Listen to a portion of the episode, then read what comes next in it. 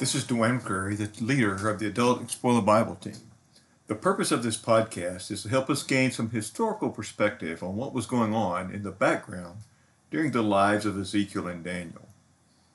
We will not be able to look at every nuance and every event that took place, but we will be able to look at some of the things that were going on that help us understand the lives of Ezekiel and Daniel.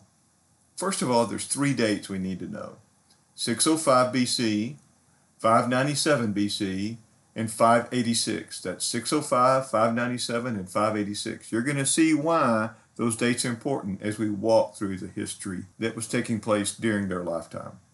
To begin with, King Josiah had brought spiritual renewal to Judah. He restored worship to the one true God. A battle with the Egyptians brought the end to these reforms. Josiah tried to stop the Egyptians from joining forces with the Assyrians, who were in conflict with the Babylonians and Medes. Josiah would die at the hands of the Egyptians in 609 at Megiddo. Jehoahaz was made king, but that lasted only three months.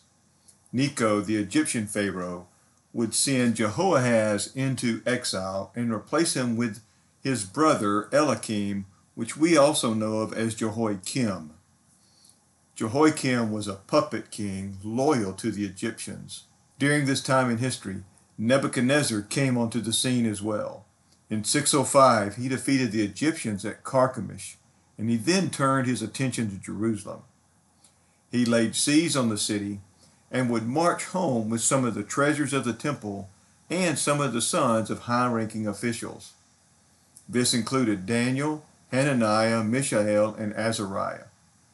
Once again, this took place in 605 BC, which is the first of our key dates. After the death of Jehoiakim, Jehoiachin was installed as king. With the change in leadership, one should expect there came a revolt. Nebuchadnezzar again led his army to Jerusalem to address the issue.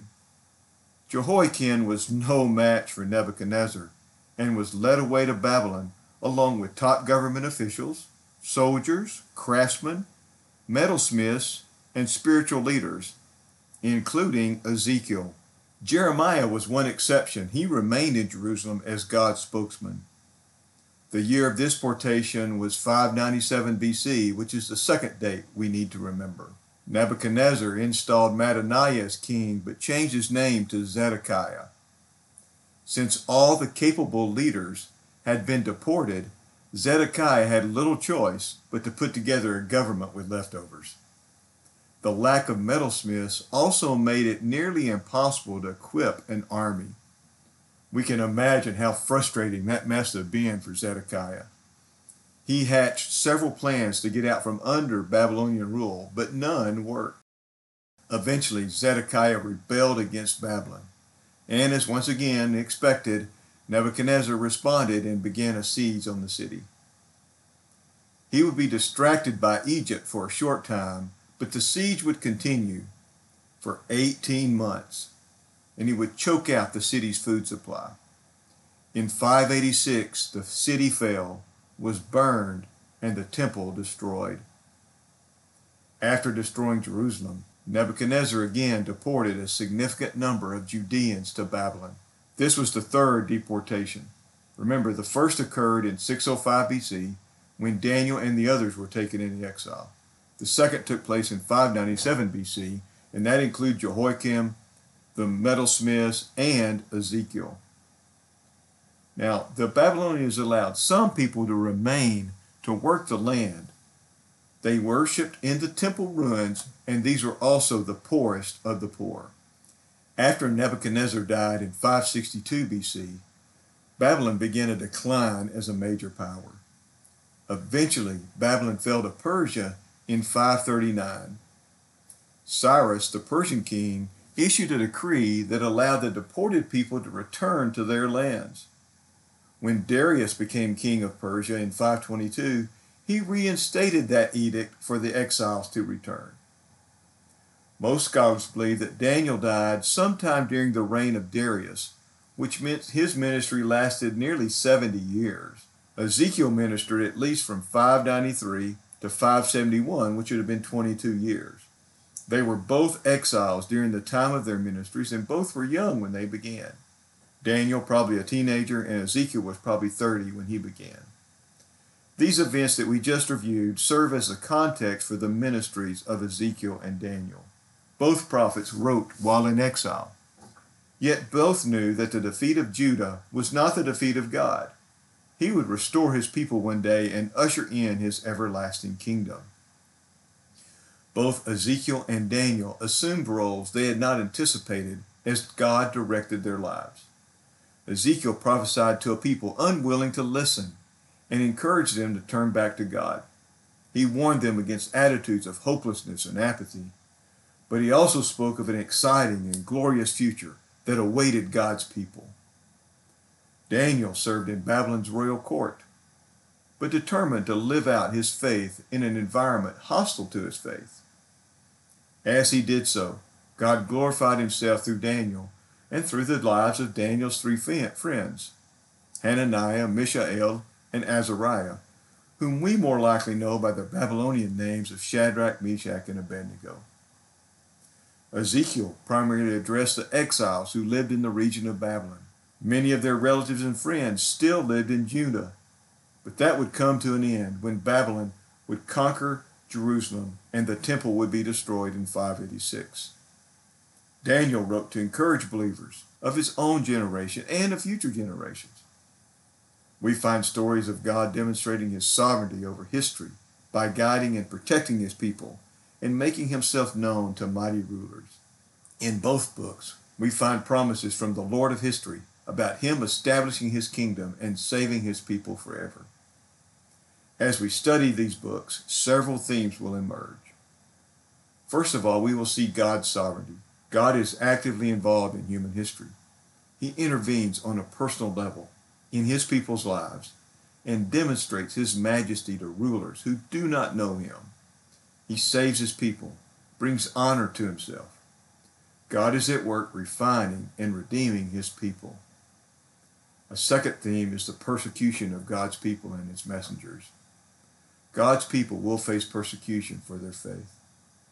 Ezekiel faced skeptics and false prophets completely opposed to the message he delivered. Many do not want to hear God's message, and they will persecute those who embrace it. Daniel and his friends faced challenges as they sought to maintain their allegiance to God and live by his word. Daniel also highlighted the persecution God's people would face on a national level as pagan rulers sought to destroy them. Because of that opposition, that persecution, God's judgment was coming on the nations. That's the third thing, is God's judgment on the nations. Ezekiel and Daniel announced that God would bring his judgment on the nations that opposed him. They did not know him yet, but on that day he would humble them, and they would know he was Lord. God's judgment was also coming to his people. Ezekiel highlighted God's displeasure with his people. Those in exile persisted in their sin, as did those who remained in Judah. Eventually, the exile came for all when Jerusalem fell. Another theme is the salvation and restoration of God's people. Ezekiel proclaimed God's plan to bring his people back to the land of Israel.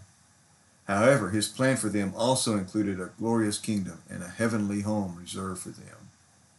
In Daniel, we see God rescuing his followers from death in a furnace and a den of lions but we also see God's deliverance of his people as a group.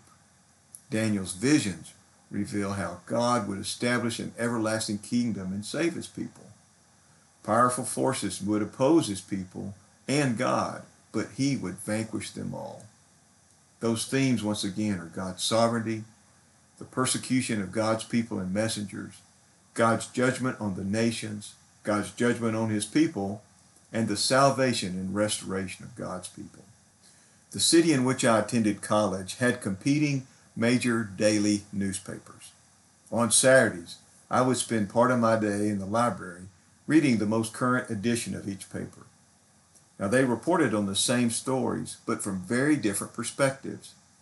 Comparing related stories in each paper gave me a deeper understanding of the events and how different people might perceive or interpret the facts within a story when we read Ezekiel and Daniel, we find two men who were both living through Babylonian exile, but experienced it in very different ways.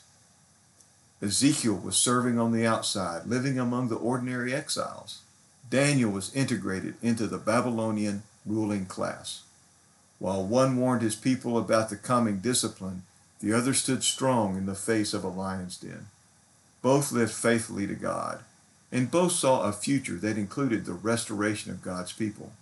Through both prophets, we understand the multifaceted sovereignty of God that helped them flourish in uncertain times.